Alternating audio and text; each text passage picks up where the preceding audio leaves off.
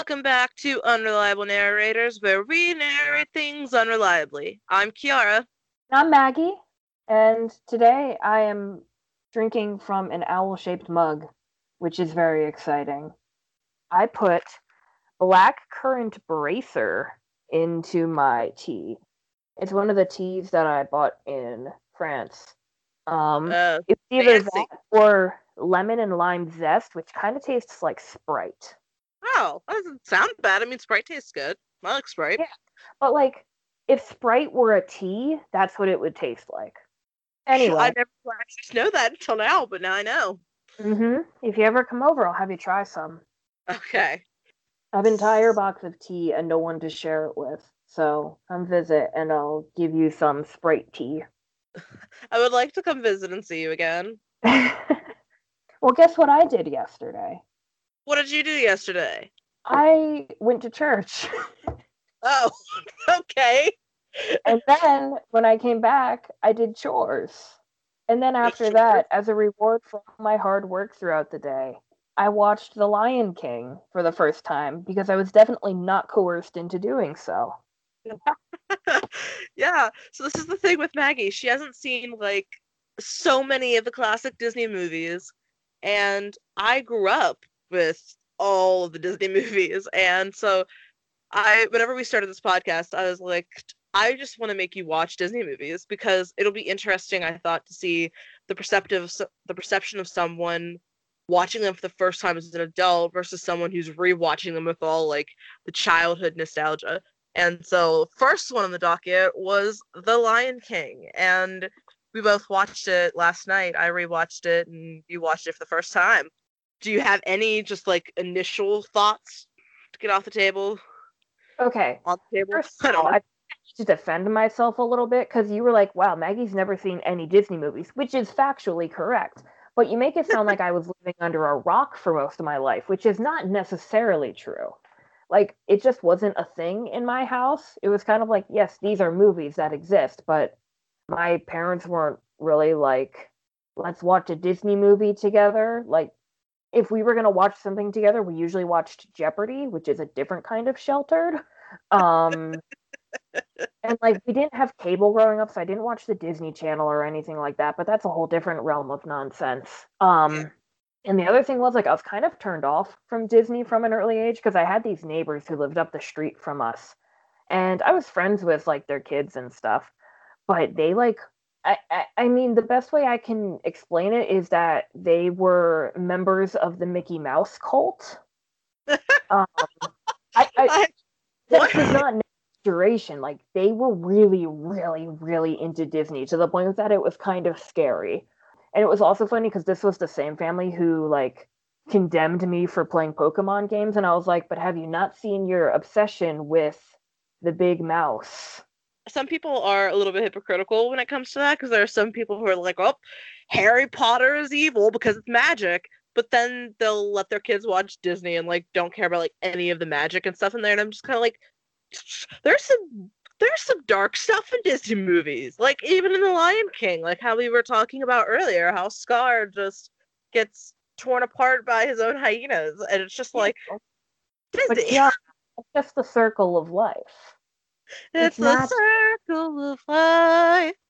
Anyway, so it's not it's not like I grew up with parents who were like, you can't watch Disney movies because they're from Satan or anything like that. It was just like it wasn't really a part of me growing up. And now it's really fun to be in college and people are like, oh yeah, it's like that scene from whatever movie. And I'm like, yep, I have no idea what you're talking about. And then just watching the horror on their faces is so priceless. They're like, you've never seen this movie? And I'm like, nope. And they're just they're just shocked. It's Well, I kind of like that because I almost don't want to watch them because I just enjoy I just derive so much pleasure from watching people get offended over the fact that I didn't see the movie that they watched growing up. Well now I think it's fun because now I can make you watch them and we can document it and it can be great. Like I don't know why, but like last night because uh, whenever you were messaging me, just like you didn't message me, of course, like a lot of thoughts about it because we wanted to talk about it today. But like you were messaging me a few reactions to it, and I'm just sitting there and like I'm so happy that I'm the reason she's experiencing this right now. Like, yes, like I'm so happy I got you into this. So like I guess I'd have to say on the bear on like the I don't know, the barest level, the most simplest of things, did you like it or did you dislike it? I didn't dislike it. Like I didn't hate it. It wasn't something like, wow, I wish there was something else. It wasn't like I was sitting there like there are so many things I'd rather be doing right now. But I wasn't like, man, I really can't wait to watch this movie again. Like it was a movie and I watched it and I enjoyed it for 86 minutes or however long it runs. It's like 90ish, I think. Yeah yeah so it wasn't it, it it was a movie and i eh, watched it and i enjoyed it and now i can move on with my life I love how it's just like everything is give is okay, and I'm just here like the Lion King. It's, okay, I feel that way about a lot of movies, though. Like I'm just kind of like, yep, that was a movie. Okay. Yeah, I don't, I don't know. Well, I have some fun facts about Have The fun. Lion King as a movie and about the making of the movie, uh, like for you. Okay. All right, so let's. Well, first, uh, for anyone maybe doesn't know, we're talking about the animated Lion King produced by Walt Disney. Animation came out in 1994, and I could be like bacon and eggs and rattle off how much money it made and what the budget was, but I didn't look any of that up, so I'm not going to tell you that. All I can remember is that it was made in 1994, so that's all the information you're getting. Go on IMDb and you can find the rest. Listen, if But- you know how to access our podcast, you know how to access this information on the internet. Do do do some intellectual exercise and learn for yourself. Don't make me do all the work, guys. Go go Yeah. look at it. but The Lion King was well. Here's something for you, since I don't know. Have you heard the terms like the Disney Renaissance and stuff? Vaguely, I've n- no one's ever explained it to me.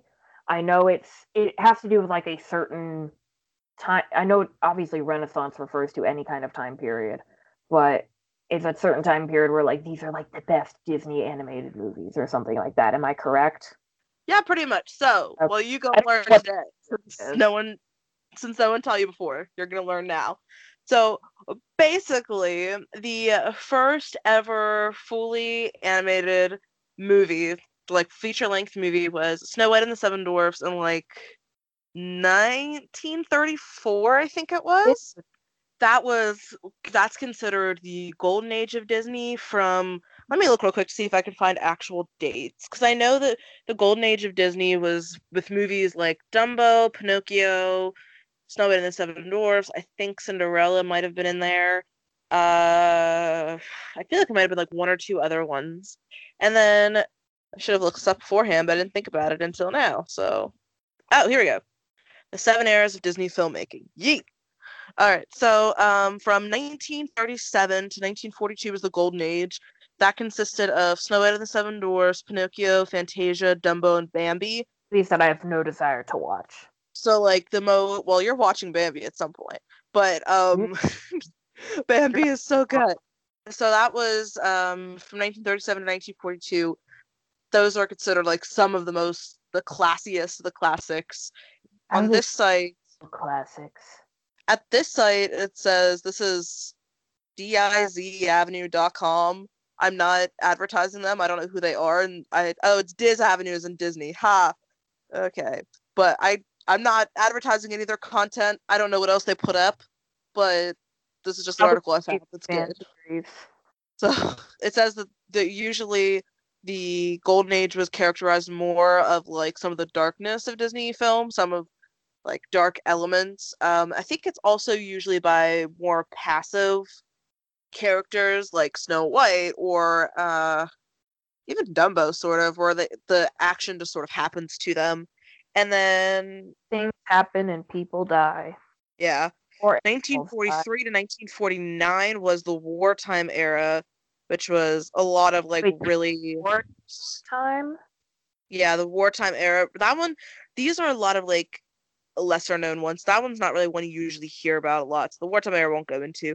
Uh, the Silver Age, you don't hear about again as much. That was 1950 1959. That consisted of Cinderella, Alice in Wonderland, Peter Pan, Lady and the Tramp, Sleeping Beauty, 101 Dalmatians, The Sword and the Stone, and The Jungle Book. Those were, I think, were You saw the Jungle Book a couple weeks ago. Sorry, I know you don't. the live action one. Oh, the animated one, like the the old one. When I was in when I was staying with my host family in France, they were like, "Hey, we're gonna watch a movie tonight. We're gonna watch The Jungle Book," and I was like, "Okay," except it was in French, so I have no idea what happened. Like I watched, but I just I know there were some events that occurred. Um, that's Things about it. happened. There was a tiger. There were some animals and a child. Continue with your um history lesson, please. Yeah. 1970 to 1988 was Disney's Bronze Age, and Bronze Age is actually the nice name for it. More commonly, it's called Disney's Dark Ages, which actually two movies I re- actually no three movies I really really love are actually in that age. Uh, the Aristocats, The Fox and the Hound, Oliver and Company. I haven't seen Oliver and Company in so long though. So that was whenever Disney wasn't really doing as well, and I think especially the Black Cauldron didn't do very well, and people were like, oh, we don't like what Disney's doing. And then the Disney Renaissance was from 1989 to 1999, and The Lion King, I believe, was the fourth movie to come out in the Disney Renaissance, and um, it's considered like this says it's considered the pinnacle of Disney films, and so they're not like the classiest classics like the Golden Age, but like they are the quintessential Disney classics. And it was whenever Disney started having some heroines like Mulan or Belle who were taking more of an active part in their story and not just letting the plot happen to them, actually going out and doing things, which is refreshing. Yes. so don't sue me, okay? I did watch that. You, but you, which one did you watch? Mulan. Yeah, I said I watched Mulan. I watched that in high school. I like Mulan. Mulan's awesome. I would watch it again. The other eras aren't as important after that since we're going more to the Renaissance era. There's also the post Renaissance era, which is 2000 2009, and then pretty much the modern era now, which is 2010 to present.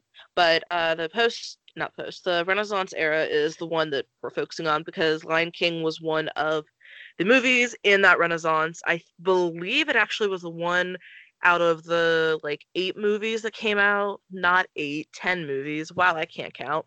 Out of the 10 movies that came out in like the renaissance era i believe the lion king made the most out of all of them. I could be wrong so fact check me if you want but i think that it did or it was one of the highest if not the highest. And then that was also it's like popularly known as not everyone obviously will say this but probably the largest number of people will say that the lion king is one of if not the like best disney animated movie like ever made like the lion king is so beloved so yeah so the lion king in general is one of the renaissance movies so it's considered a really really good disney movie and i People said really 15 minutes ago that I had fun facts for you and then I never said them. So I'm sorry about that. I interrupted you as I am prone to do. So please tell me your fun fact. how did we get on? Okay, but how did we get on the Renaissance era thing? Why did I even bring that up? I guess maybe that was one of the fun facts, is that it was I one. mean, I started explaining why I hadn't seen any Disney movies, and then you started roasting me again and talking about like why haven't you seen any of these movies? And then you gave me a history lesson on all of the movies that I have not seen. I do not remember roasting you at all, but okay. Or Disney history with Kiara Calmy. I'll be the one editing this and I'll see if I actually did roast you or not, because I don't think I did. But I think you did. I deserve it. All right. Well, there are some fun uh, facts about like the making of the movie or just general interesting things in the movie. So one thing, here's here's something. How many of the roars that you hear in The Lion King do you think are actual lion roars? Hmm. I think they were all actual animal roars. I don't know if all of them were lions. Actually, there are no lion roars, like actual lion roars in the entire movie. I do believe, if I remember correctly, that a few of them were tiger roars because it's like more powerful usually than a lion. But Huh. the majority of them was actually done by the actor Frank Welker, who like took like a trash can and would like roar into it and get like this really cool sound. So a lot of it is just like this guy yelling into a trash can and making these really cool sounds. So, like that's always interesting to me. Is that like yeah, So- it's lion but no lions roared. No lions were harmed in the making of this film. Well, I mean, they weren't harmed, but technically, the animators did have a lion cub brought into the studio so they could like watch how it moved and like the musculature and stuff and replicate it because the 1990s were some, I guess, weird times where they were like, yeah, we could just bring a lion cub into our studio in California.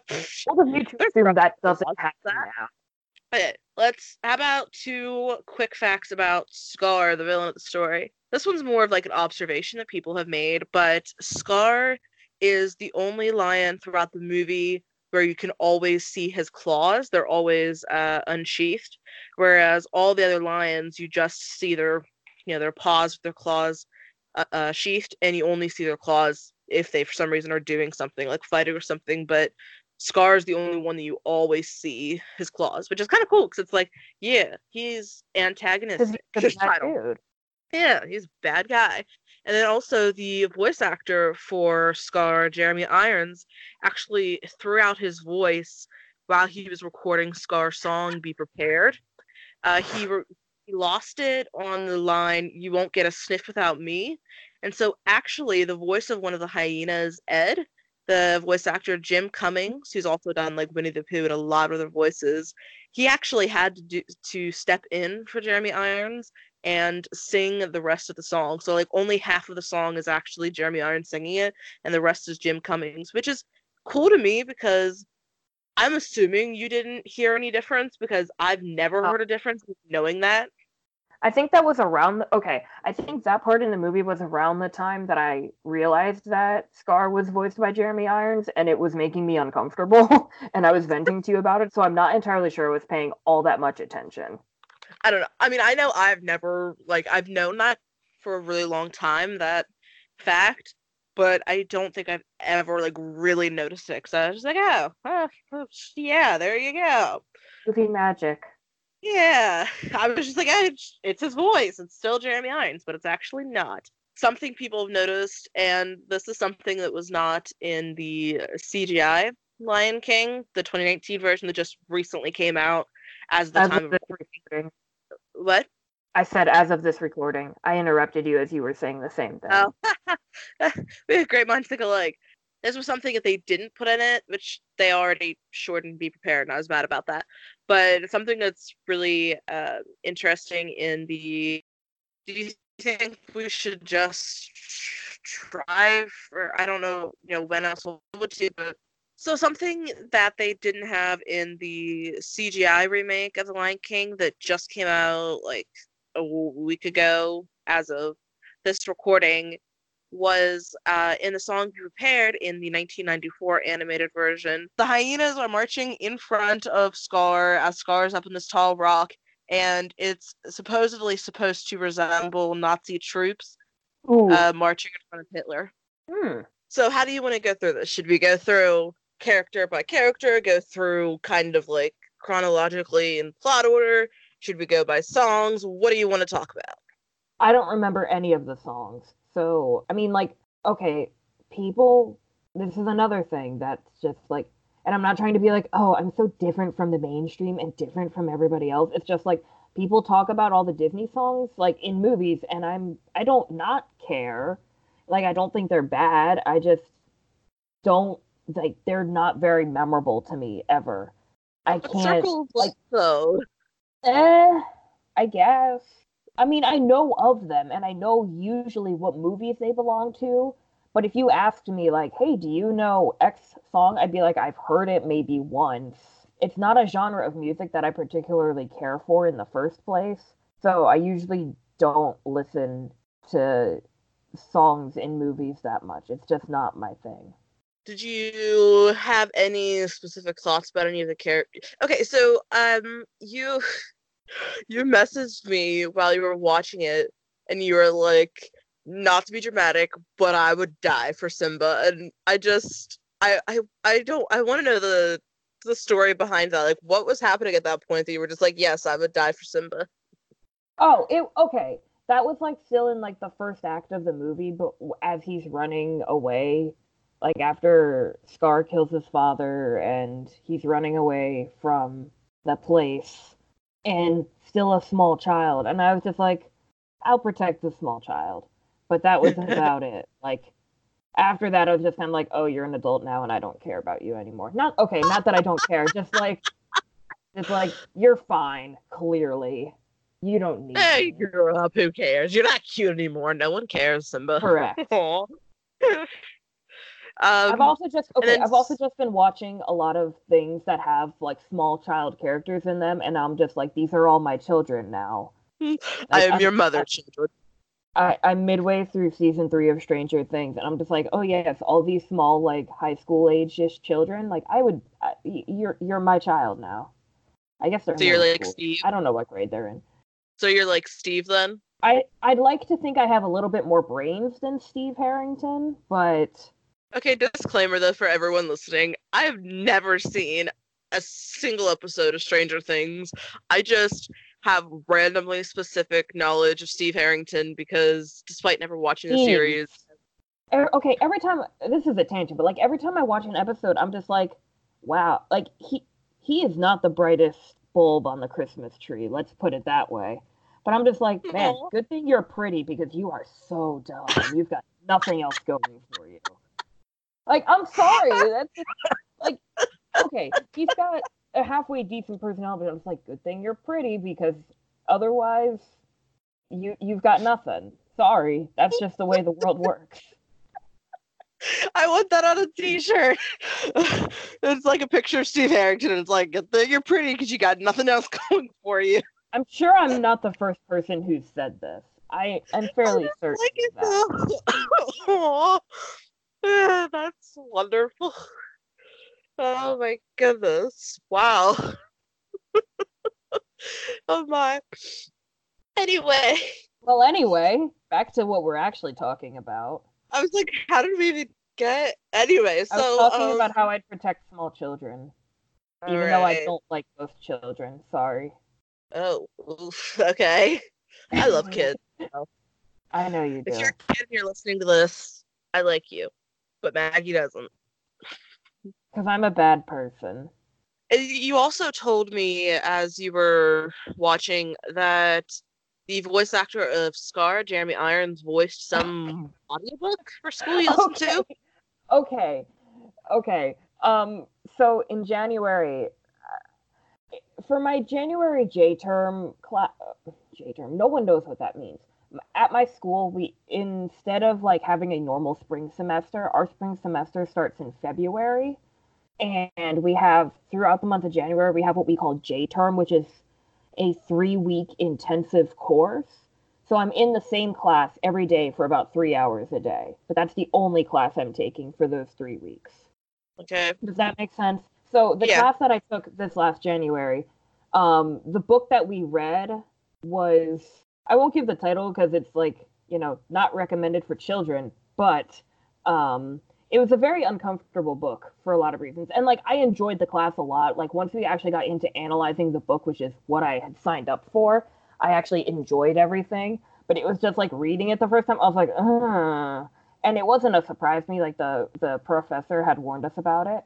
Um, but the first time I read it before the class, I listened to it on audiobook, and the audiobook is narrated by Jeremy Irons, who also plays a character in a movie adaptation of the book. Okay. So that was that was my association, and when I saw that, I was like, "Oh, this is uncozy now." Which is good, because Scar's supposed to be terrible. Well, it's a different kind of terrible. I can tell you more about it later. Everyone's gonna be wondering now, and I'm just gonna be like, I mean, "Listen, any person with an internet connection can probably figure out what I'm talking about if you really wanted to dig into it, but I'll just leave it vague because I like to do that. I love Jeremy Irons though. I think he does such a great job of voicing yeah, I agree. Oh, because Scar's. I love Scar because he's menacing, but he's also very sassy and like good at playing a role. Like, like you know he's evil, but uh, just the way like he manipulates like Simba into going to the elephant graveyard or something.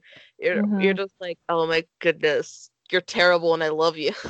Okay. Did you know that Kiara's a Slytherin? Because I think that just about makes that clear right there.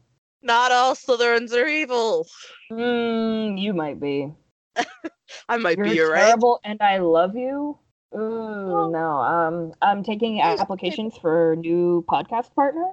So if you Okay, have any suggestions, you can just tweet at me at WriterMags on Twitter, and I will. Um, I'll take a look at your credentials.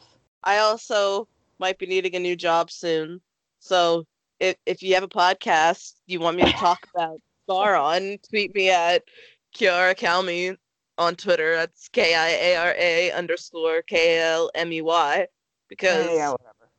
I'm being kicked off of my own podcast. The, the one caveat is, you know, um, Kiara might just uh, murder you or manipulate you into breaking some rules and then kill your father. So, you know, whatever. Was that was that a, that was a Scar reference? I was trying to figure that out. I'm like, wait, was that a What Scar movie are we talking about again? I okay. Since you said Slytherin, and you were whenever you were saying that, I was thinking of Voldemort, and I was just like, Oh, okay, I don't know anything about Harry Potter. I'm pretty sure we covered this on the last episode. I don't know anything about Harry Potter except for like episode with you with Harry Potter. Oh, we No. need to do that's so bad. You and I need to get together, and we need to have a Harry Potter movie marathon, and it would be so much so fun. long. Well, we could do it over like two days or something. I don't know, but I think it'd be fun. Anyway, Lion King. Um, Anyway, Lion King, a movie that I have. Yeah, yeah. Are Are you glad you've seen it? I mean, it exists. I've watched it.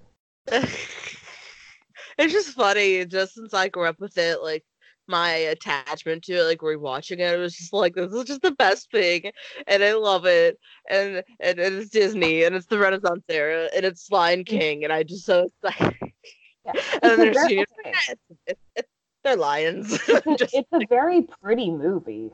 Like It I is think beautiful. It, it's visually impressive, and I like that about it.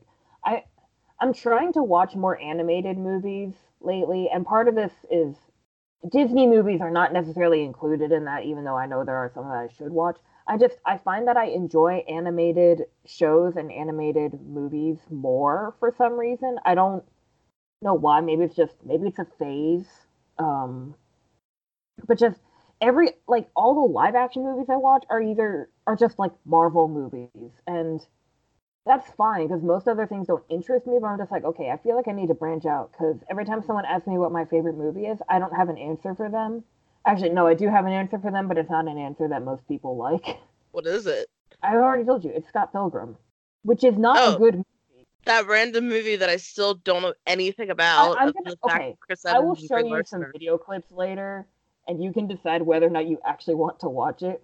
Because it's not it, the main characters are not that it, okay. They're interesting, but they're not like likable. but the the rest of the movie is great. Other than that, but it's just like really hard to like the main characters, and I don't know if you're supposed to or not. But anyway, I just like that movie.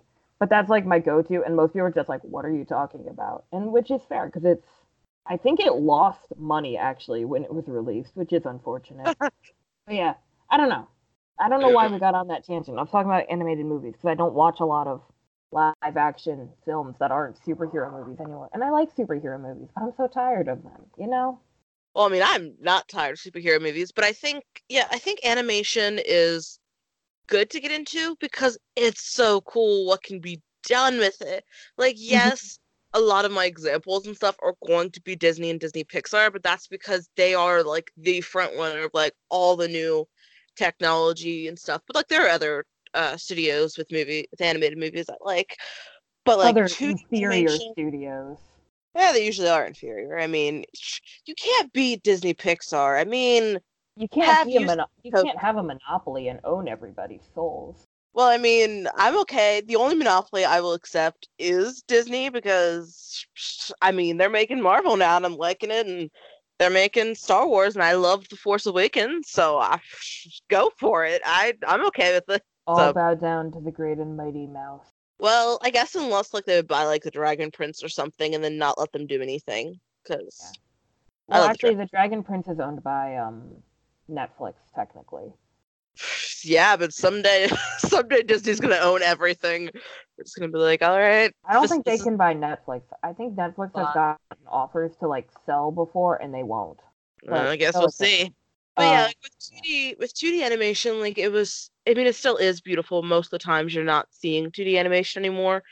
And it's so pretty and it's like hand drawn and then it's wonderful because it's very artistic and there can be oh all these bright colors, but then also 3D animation or computer generated animation is also so good nowadays because uh, like the texture that you can get and like the realism without Mhm. going into like, the uncanny valley is so good like um in disney's moana which is one Right. that i love so much that one what like ugh, oh like the water animation and stuff was so beautiful that which is yes good movie. I'll give you Nemo.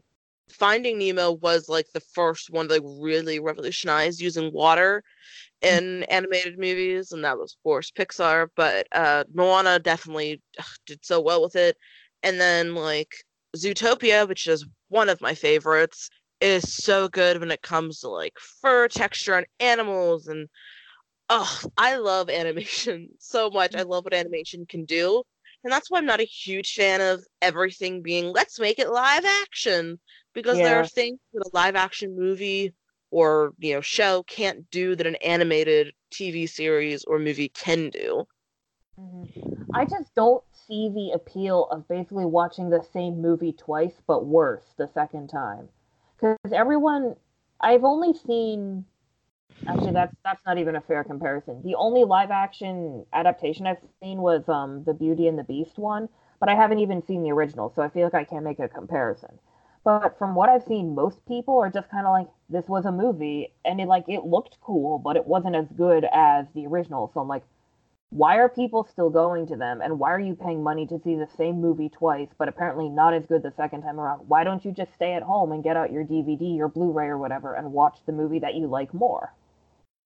I think that on the viewer point of things, not the like the Disney producer, because I'm sure for them there probably is a lot of like, well, we can make money from this, but oh yeah. from the audience point of view, I think it's because it is cool to imagine what things would look like, like as if it really, you know, happened or whatever. And with some of the live action ones, I actually have thought that they're good. I mean, of and I think the partially the reason why they won't ever match up to the original, not only because the originals were animated, but also just because there is such a nostalgia for most people because we grew up with them and we watched them and we loved them, and so we're excited to see them. But then it's kind of like, okay, well, that wasn't what I wanted. But several of the ana not animated, the live action ones that I've seen that I really like are ones that not only retell the story but actually add to it. So the Jungle Book uh, by Jon Favreau, Beauty and the Beast, and Aladdin are all three that I like. The Jungle Book I like the most out of all of those, and they add some things to the stories, fill in some plot holes from the animated ones, and make it I think a little bit better. Cinderella was not my favorite, but I'd never have been a fan even of the animated Cinderella, so that could be why. And then I actually saw the live action version of The Lion King recently as the time of recording, and uh, I was not a fan of it, but I think that is because they didn't really add anything to it, and whatever they did add didn't need to be there. so it is a tricky thing, and I, I I mean, mean, I think that there are some good live action ones. I just, I don't know. I just think that sometimes we think everything needs to be live action when live action can't accomplish all the really cool stylistic choices that animation can.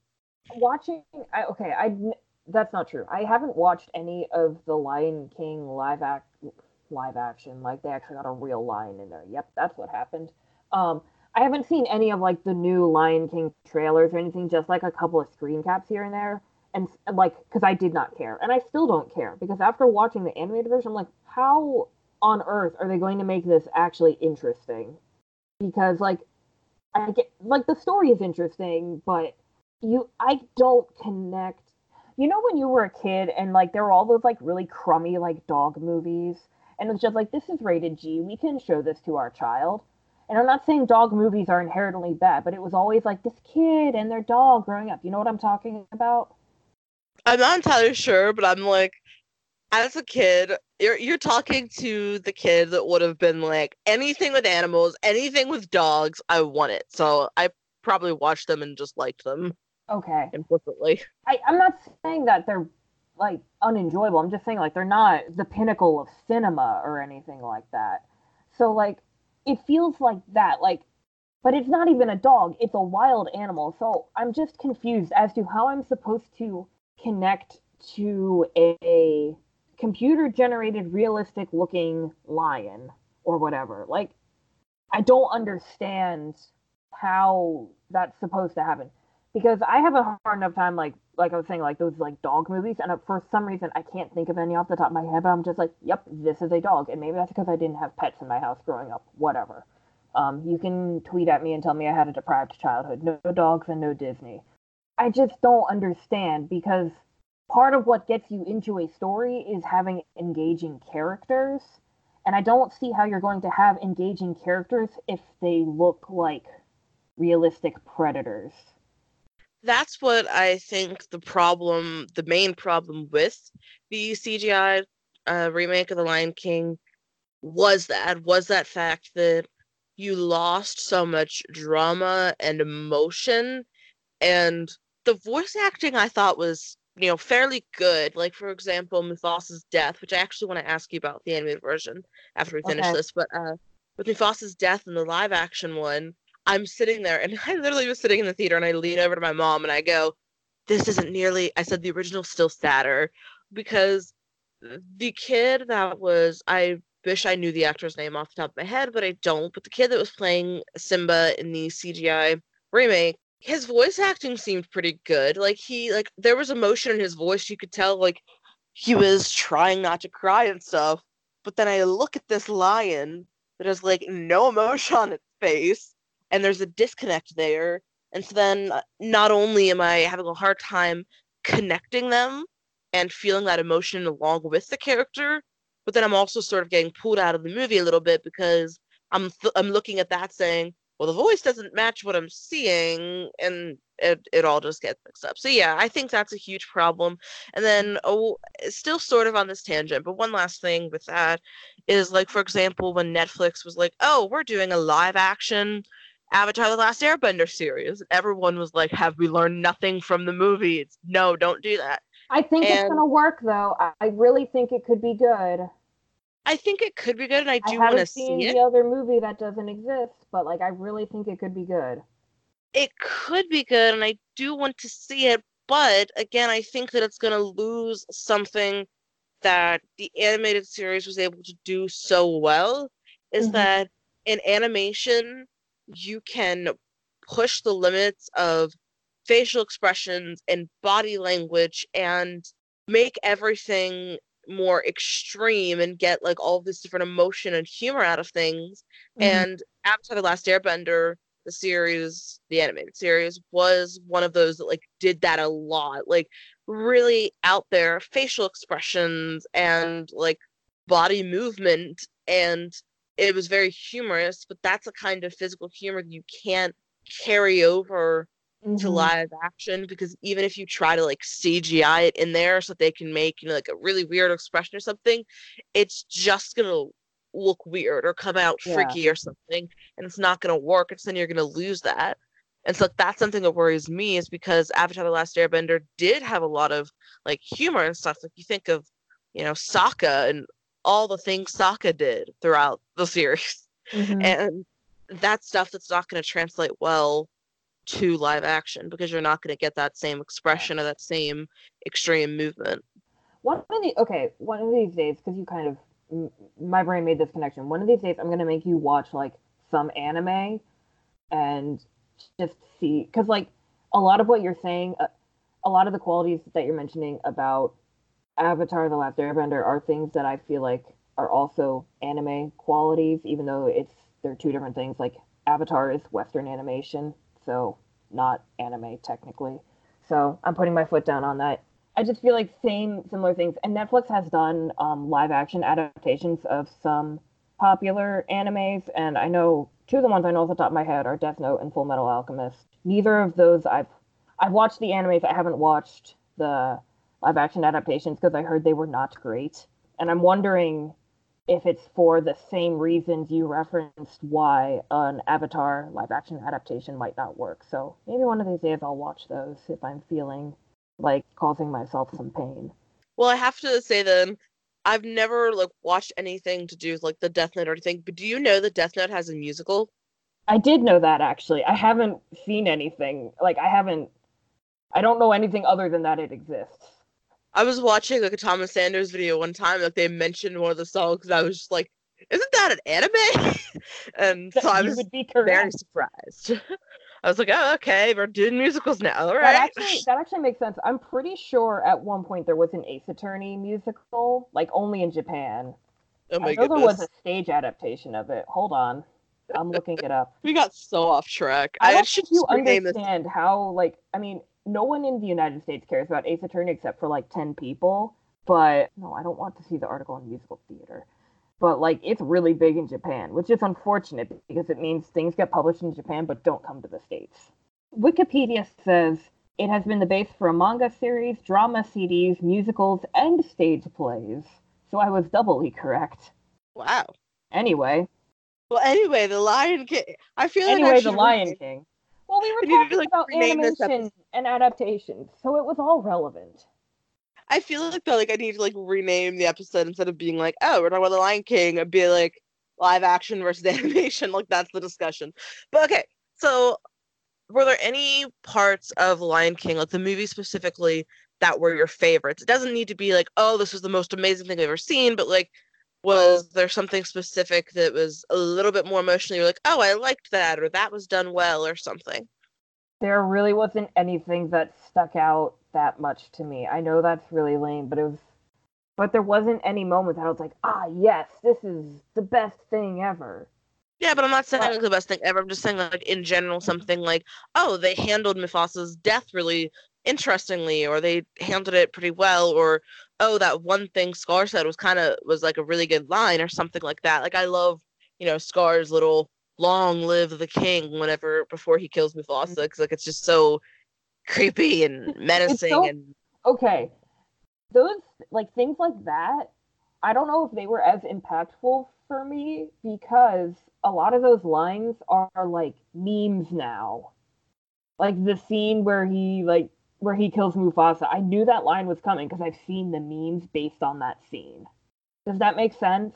I've never even seen memes based It- on the it- okay, maybe not a meme, but like people make that reference in a joking manner. Again, you have no idea what I'm saying. No, I Okay. don't. I've watched The Lion King since birth, so like everything. So even like if there are things that are joked about now, I see it more as like a joke after the fact rather than seeing it as oh that's a joke now. Like I just say oh yeah someone has made a joke about whatever. I've got I, I I can't find anything. It's only those things like everything in this movie that was probably supposed to be impactful in some way got watered down for me because I've seen it referenced in other like internet jokes or memes or whatever. Or like just people talking in everyday life. Does that make sense? Yeah. Like you mentioned the long live the king line. First of all, I knew it was coming because I've seen the joke. And so I, I probably sound crazy, but it's just like, oh yes, this this happened. This event occurred. Same with at towards the end of the movie where Simba's deciding whether or not to go back home and like he hears his father's voice in the clouds or whatever. Does that I'm not describing it well, but you know what scene I'm talking about. Oh yeah, I know. Like you okay. can literally list probably just about any scene in that movie. I'm gonna immediately be like, oh yes, that Yeah. one random scene. Like I, I'll know that. Know it. I just keep talking, and Kiara's meeting me with dead silence, and I'm like, is she still there? Did she fall asleep on me? Which would be totally justifiable, but I I thought you were still like gonna keep going though. Like I thought you were going to assume. I- so I'm just like, I course I need know what scene you're talking Validation about. every five seconds, or else I die. Do you understand? Look, yes, go on the the cloud. I just, I don't know if I've heard people make jokes about it or something. It's just what I know that's supposed to be like a big moment of like he sees his father and he's like, okay, I, I know what I need to do now, et cetera, et cetera. And like it's still a powerful moment, but I'm watching the scene and I hear my brain goes to, ah, yes, this is an internet joke now.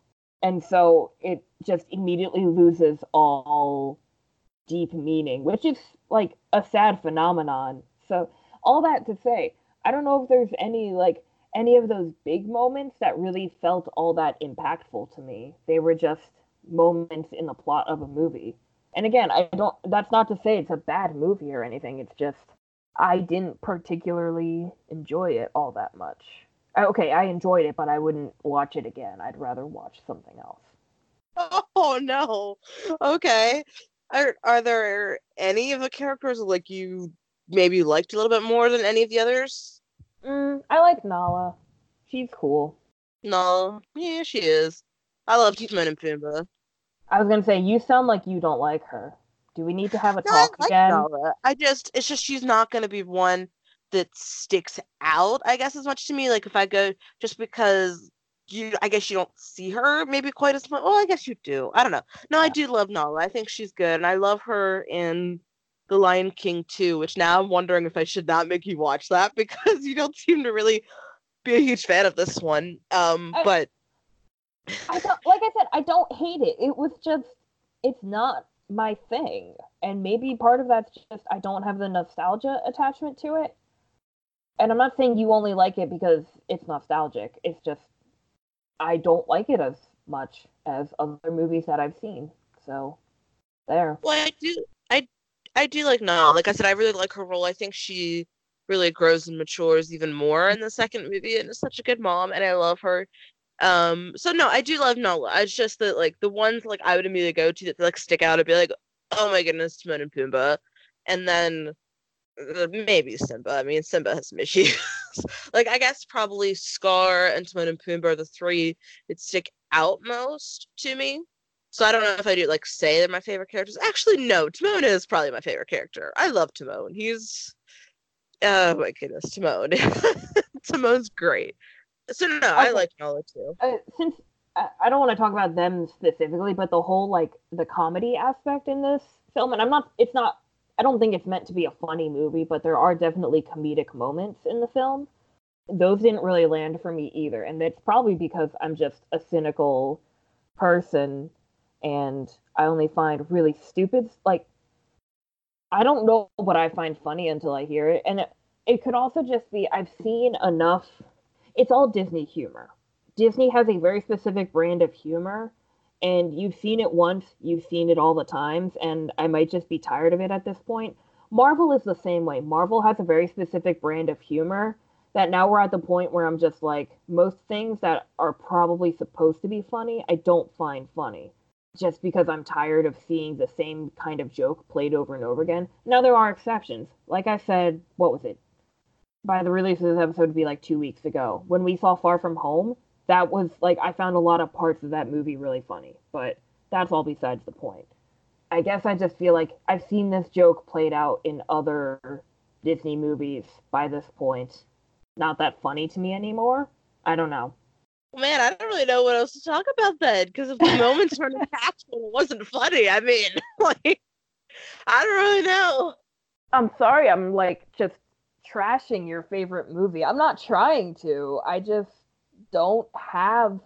Uh, I, I don't know I, about it. I don't know if I can make you watch Lion King 2 now because the Lion I mean, King you can. Well, for anyone out there who hasn't already guessed, The Lion King 2 came out in 1998. I was born in 1999. My mom was pregnant with me when she saw The Lion King 2, and she loved the name Kiara. And so that is where I got my name. So I've not only grown up loving like Lion King series in general, but I absolutely adore The Lion King too. I grew up as a kid whenever I would watch it, looking and saying, "Oh, look, that's me." and I, I still to this day will like watch The Lion King two and be like, "Oh, look, there's me," just because it's it, it, it's just it's just how I do. So The Lion King two is very near and dear to my heart. So I don't know if I can handle you hate Lion King two. I don't hate it. I've said this a thousand times. I don't hate it. I just don't love it. There's a difference. Yeah, but like the songs though. Like, what about Be Prepared? Be Prepared is so good. Well, not as good as My Lullaby. We've already been over it. Um, I don't care for the music that much. So you don't care for the humor, the drama, or the music. So I'm out of I things. I said it looked pretty. And I didn't say the characters were all that bad.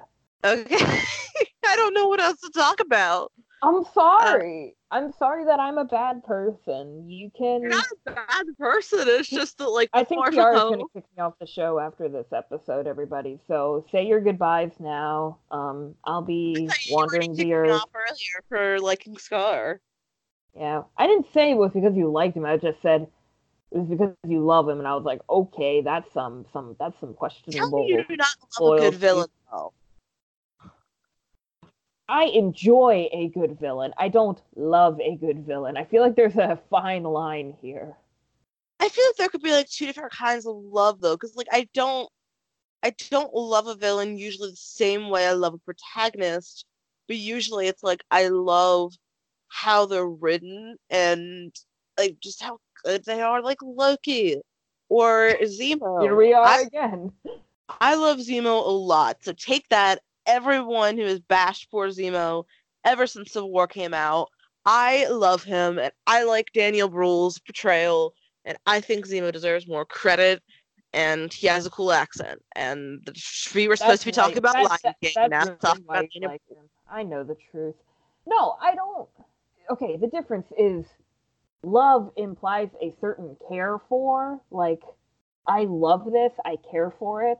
And joy just is a little bit more detached, which I prefer because like I don't I I don't care about a villain. Maybe I do sometimes in certain exceptions, but like I enjoy a good villain.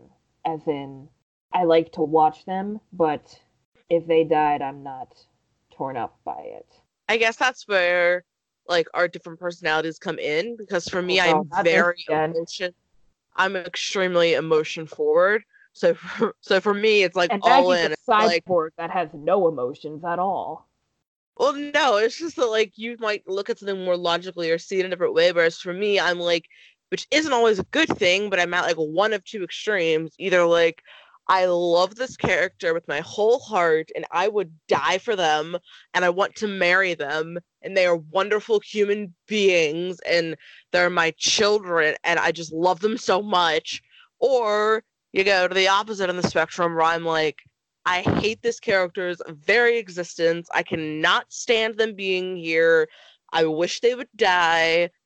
Why You're are they here? If anyone in particular now, are you? Want to guess who I'm thinking of? Um, I don't think I need to actually. Go for it. No, I want to see if you know. Definitely about. not Lila Bard. Yes, Lila. Uh, I hate her so much. I know you do. We don't need to rehash this for everyone to listen. But that's the thing is that I am very. I do recognize that about myself as I am very emotional I feel this. I love this. I hate this. Sometimes I might say I like something, but other than that, most of the times it's not going to be that. I guess maybe more third party. I enjoy something. That's going to either be I liked it, I loved it, I disliked it or hated it probably. like those that's like my four emotions. Just like right there. It'd be nice so. to only have four emotions. um uh, or at least sort of like characters. Like so like for me, like if I really like like how a character is written, most of the times that's going to go in that like or love category, even if I don't like don't agree with the character or what they're doing, is because to me that love is I love how they're portrayed. I like how they're complex. Everything about them is cool. I like that. So I don't know. So that's that that is interesting though. How we see it differently. How for me it's just just burning with emotion. I'm just like I love it so much. I think and you have some in between, though. Like there is some nuance in your thinking. It's just not always your first instinct. I'm gonna psychoanalyze Kiara on on on camera on recording now. well, well, I, I, guess there is. It's just that I don't usually have a lot of middle ground. Okay, I guess there can be another middle ground in between those two spectrums. Could possibly be like I just don't really care, which is mm-hmm. honestly where I'm at right now with with um I'm reading Vicious by Victoria Schwab or V. Schwab, and you would say V. E. Schwab. There's a distinct difference here, but I can explain that another day. Yes. well, like she has it as V.E. Schwab, but then like other stuff is Victoria. I don't know. There's- When I okay, her adult novels, her her novels for adults are written under V.E. Schwab. Everything for young adults and like middle grade is Victoria Schwab. That's the difference. I didn't even know she even wrote middle grade. I've I told don't you this. Well, which ones were? I don't even know which ones those are because both of the ones I've read so far have been the Yeah. adult ones. hmm Let's see. Uh, I think I keep looking for it on my shelf. I don't have it there anymore. Um, this Savage Song is young adult. Um, City of Ghosts is middle grade. The Archived is young adult. It is not that great. That's that. I mean, it's not my favorite. And I think that's all I can remember off the top of my head. Those are the ones I've read. Oh, okay. Well, Well, anyway, Schwab lady. Yeah. the Schwab. Okay, so I've been reading Vicious by uh, V.E. Schwab, and I really like the like plot and the general idea of everything, and it's super interesting, and I am engaged in what's happening. But I don't have strong feelings for any of the characters yet, and I'm like about a hundred pages in, and that's really weird for me because, like I said, I usually am at one extreme or the other. I will meet a character. Well, I do sometimes like not have strong feelings for a character, but like usually I'm like, oh, I absolutely love Rhy. Oh, I absolutely love Kell. Oh, I absolutely despise Lila with every fiber of my being. Oh, I I, know love you do. I love Scar, or I love, you know, Timon and Pumbaa. They're so cute. Or I hate, I don't actually hate anyone in the Lion Kings or the Lion King too, but you know, like I dislike one of those. And for this, it's really weird for me because there's just not a lot of emotion attached to it. It's just kind of like I don't feel like I know the characters very well, or that I'm getting. Maybe there is some complexity there, but I'm not being shown it which I think might be partially a side effect of jumping around in time because I'm going Yeah. back to different, characters and I'm like, I don't know what any of you are doing. I I don't understand. So like, I guess I can have that middle ground of eh, I just don't really care either way. But most of the times, I'm like a pendulum. It's gonna swing to one or the other. It's gonna be like, I absolutely love you. I absolutely hate you. So, and this, I feel like okay. Honestly, I feel like three fourths of this episode has had absolutely nothing to do with the Lion King. Yeah, that sounds about right. I was just gonna say, once you get through like the first part of Vicious, it's it still skips around in time, but not as dramatically. So you might start to see more there. I can't believe you don't like Sydney. She's my favorite. Eh, She's a cute little kid, but I just don't really feel like there's much else so far. I'm just kind of like, okay, she's a kid who can raise the dead, and she had a sad story with her sister being terrible, but that's it. I don't really know much else about her, and I don't know much about Victor or Eli either, or Mitch. It's just kind of like, okay, they're here, and stuff is happening That's part of the fun. it's not fun to me though because I want to emotionally connect with someone. Like, like, uh, like I don't know. I, I so I'm hoping that maybe eventually, because like to me, I felt like again since since we were going back and forth in time and we are just seeing snapshots. Like when I went back in time and Victor got his powers, became Neo, and Angie died, and then um, Eli called the police on him, and then all of a sudden Victor is just like, "All right, I'm gonna come stab you." I Okay, didn't feel like What you have to understand is that both of them are just like a little bit unhinged. but that's the thing. I don't feel like that was established as much, and then all of a sudden, it, it's. I'm like, there's this isn't a payoff for anything, other than the fact that maybe becoming an EO also affects something in you, which I do like that idea in some ways because, like with uh, Brandon Sanderson's uh, trilogy, The Reckoner, Steelheart. Calamity With- wasn't that good. Okay, wow, but um, it took me so long to get through that book. I was just like, are we done? The other two were okay. I actually was not a huge fan of Calamity. I liked Steelheart and Firefight better than I liked Calamity. I don't think Okay, Calamity tied Good. a lot of plot points that it should have, or didn't tie them That's- up sa- a satisfying That's way. exactly how I felt, actually. I'm glad we found something we can agree on. well, I was just saying that, like, with the epics, something interesting about them was that their powers kind of ate away at them and did turn them darker, which seemed like that was a similar thought being echoed in Vicious. But I feel like with the Reckoner trilogy, I had more time. There was more time that they built it up and showed it and explored it. Whereas with Vicious, it's just this, you know, I got powers, and an hour later, I suddenly, you know, snapped on my best friend of like three years who uh, uh, I don't know. So like I didn't feel like there was a big satisfying payoff for that, but like I said, I mean I still really like the book and I'm gonna keep reading it and hopefully eventually I do get a connection. It's yeah. just that that's a, uh, it is going to be a problem with me because I am the kind of writer and reader that values characters over plot. And while yeah. yes, I do plot needs to be good, the ideal thing is that you have good plot and a good characters.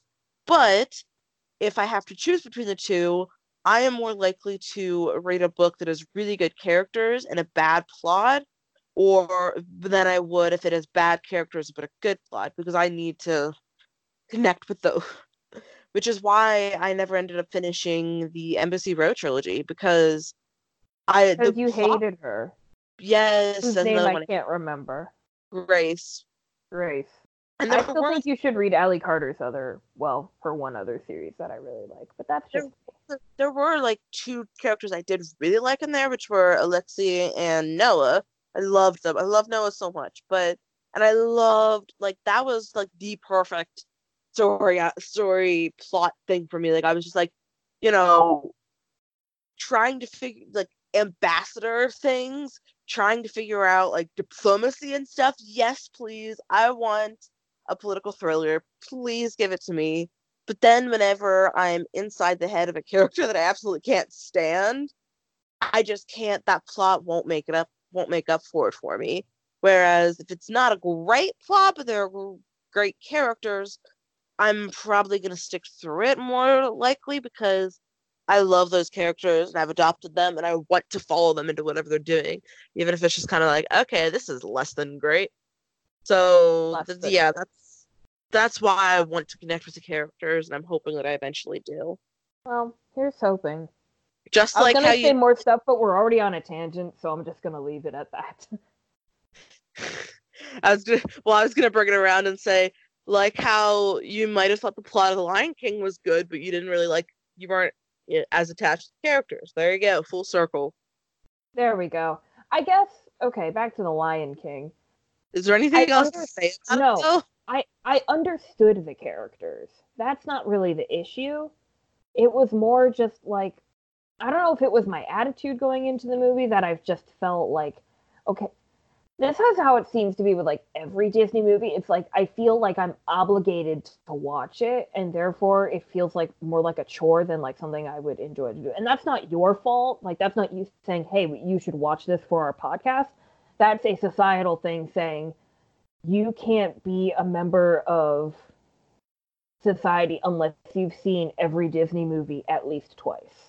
Well, I haven't seen every Disney movie at least twice, so it's uh, that. I mean, uh, that's an extreme example. It's just like there's this attitude of like, wait, you. I, I, I discussed this last time we talked. Like, you haven't seen this. How are you even human? Like, that's the way people seem to treat it like i committed some like unforgivable sin or something because i didn't watch cinderella when i was a kid actually that's not true i did watch cinderella as a child but like do you do you understand what i'm saying so like every time i watch a disney movie i'm like i guess i have to because otherwise i'm like a criminal or something i guess but coming from the point i guess coming from the point of view of someone who has watched them and would probably be like well, like I literally have been with you. Like, oh my goodness, you haven't seen them.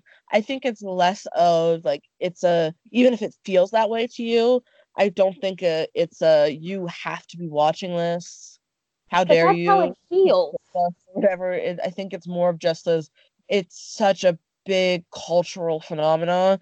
It, eh, phenomenon, especially well all over the world, but I feel especially you know in the U.S. and in the Americas, and so many people have grown up with it, have such fond memories of it, and know so many other people who have had those similar experiences that it's hard for them to believe that someone might not have had that experience just like how someone would probably be very surprised they found someone who had never seen Star Wars and didn't know anything about it because it's such a cultural thing. Like everyone knows, you know, Darth Vader is Luke's father. Everyone knows. Spoiler alert.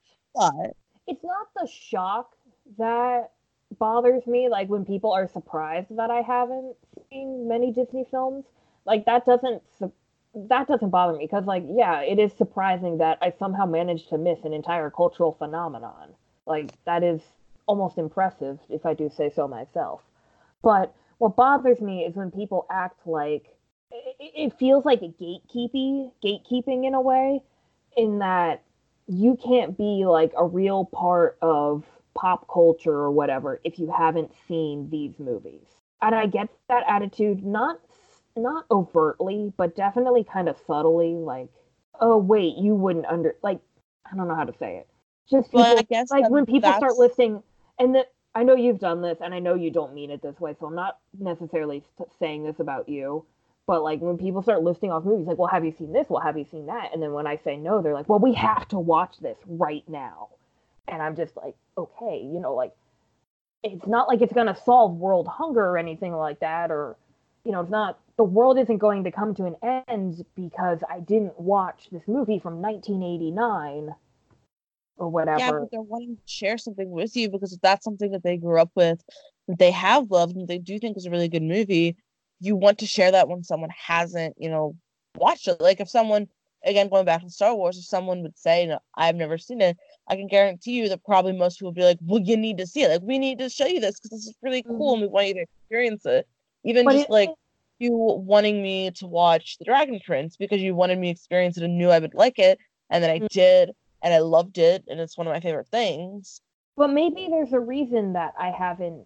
I don't mind people wanting to show me the things that they care about. It's it gets to the point with this where I start to feel like it's an obligation. And I don't like that. I don't like feeling like I'm obligated to like things or to watch or to like participate in things. Like it, it, okay, I'll use another example. And I don't read a lot of classic literature. I just never did. For some reason, my high school had us read Jane Eyre like four times, but I never read. There are a lot of things I didn't read until I came to college. And so I'll mention something like, yeah, I never read. Okay, coming into college, the only Jane Austen book I'd ever read was Pride and Prejudice because I did that in high school.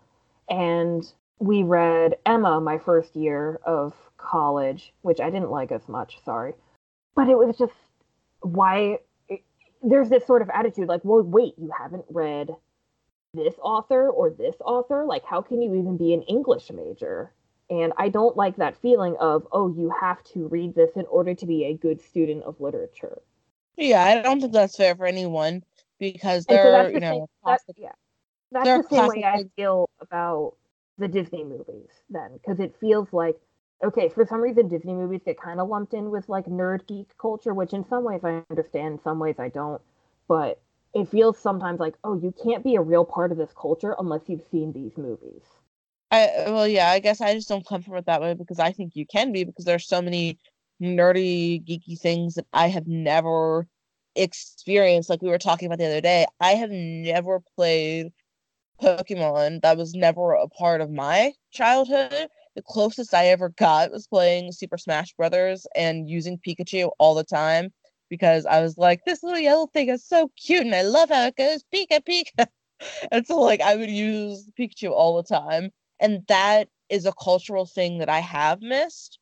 And that now as I'm older, I am curious and I have been like watching way, way too many videos and like the origins of different Pokemon designs and stuff.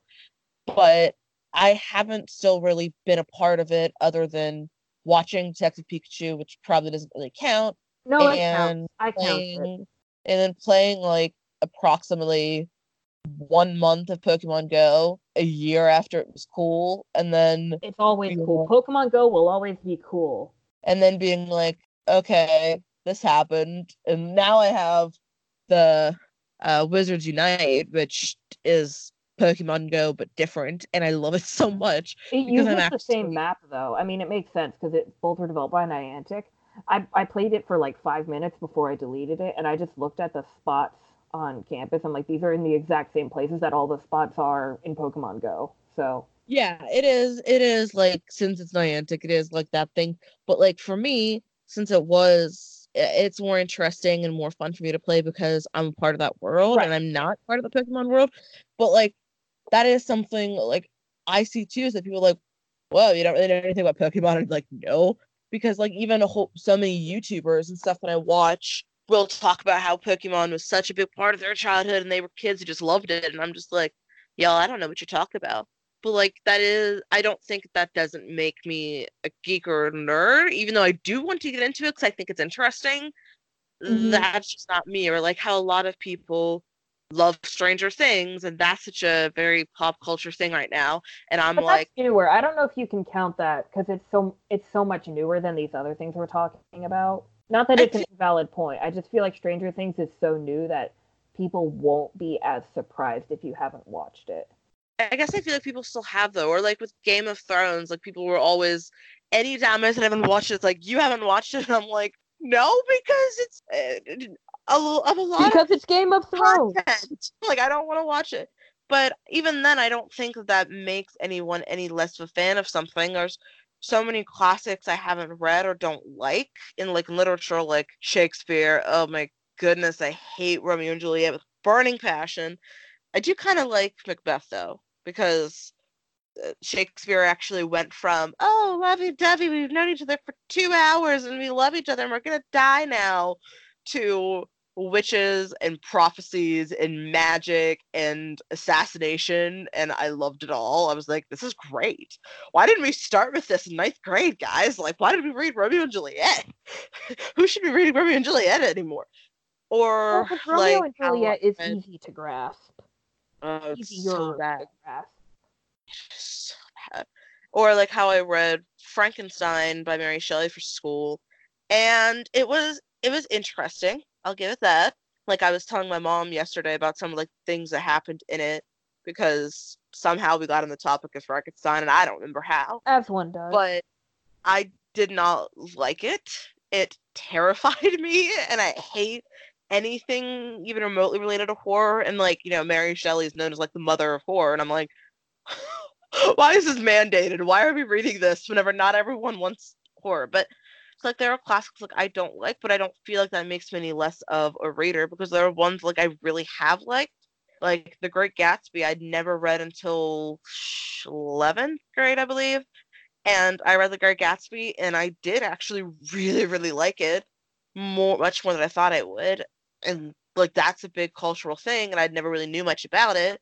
But I like it now, but there are still other literature things I haven't. So there are people I think that do, I guess they call it gatekeeping, but I don't, I don't know. I don't, I'm of the opinion that it doesn't matter, and that most of the times when people want to show me things, they want to show me because they like it and they want me to experience it with them. And sometimes I'm like, well, no, thank you, because like with you know, Game of Thrones, I have content issues with it, mm-hmm. or with Stranger Things, I'm like, I am terrified of everything. Please do not Oh, show me. it, it's got some creepy stuff in it. Let me tell you. I, Still a great show. It's just I, creepy. I, I just love those people because like people underestimate how scared of ridiculous things I can be because like they'll tell me about something and I'll be like, oh yeah, no, I haven't seen it or I haven't read it because I get scared really easily. They'll be like, oh no, I do too, but this is so, and I'm like, no, you don't understand. I couldn't sleep well for months as a younger kid after a SpongeBob episode. I, I, I have a SpongeBob either, so you can lob your tomatoes later. I just, I, people, yeah, people underestimate that, and they're like, no, it's not that scary or something, and I'm like, no, literally, it could be something animated, it could be whatever, and it's not just like, oh, it'll freak me out. It'll literally be weeks or even months that it'll be affecting me, which now I know might be because of my OCD, so that explains a lot, that but could be it. still, I'm Um, just always, come on, people, come on. If it makes you feel any better, I, I can tell a funny story quick. Do you remember that show that was on PBS like eons ago called Cyberchase? Oh yeah, Okay, I love that. So I that was like the only show that I like. I mean, I was probably what five or six at the time, and that was the only show that I remember enjoying as a child on public programming because Uh-huh. we didn't have cable at my house. like we didn't get the Disney Channel, we didn't get Cartoon Network, didn't get because we didn't care. And my dad, if we ever wanted to watch something, my dad was like, "Here's a VHS tape," and I was like, "Cool." So anyway, we watched Cyberchase because we did get PBS, and I remember there was one episode where you know, because most kids shows, the villain is defeated at the end of every episode, right? So Yeah. I guess there was one episode that was kind of supposed to be like a two part thing because at the end of that one episode, the villain won, and I was distraught. Like I felt like my Oh. whole world fell apart, and I'm like five at the time, okay? so, but that, I mean, it wasn't even scary. It was just like I like tried to explain it to my dad. I remember like being in tears trying to explain it to my dad. He's like, Maggie, it's just a show, and I'm like, I know, but I'm very upset. that was like the future of you, you know, like reading and liking stories, like that one thing. You're like, I don't, I know, but like, I love the kid. I'm invested in this, Dad. Dad, you don't understand. Nah, Man, I love PBS kids I, I, though. I was just like, it was just one of those things. And now I look back and I think, why was I like that? Why did I have to be so dramatic? But anyway, I just thought that would make you feel better.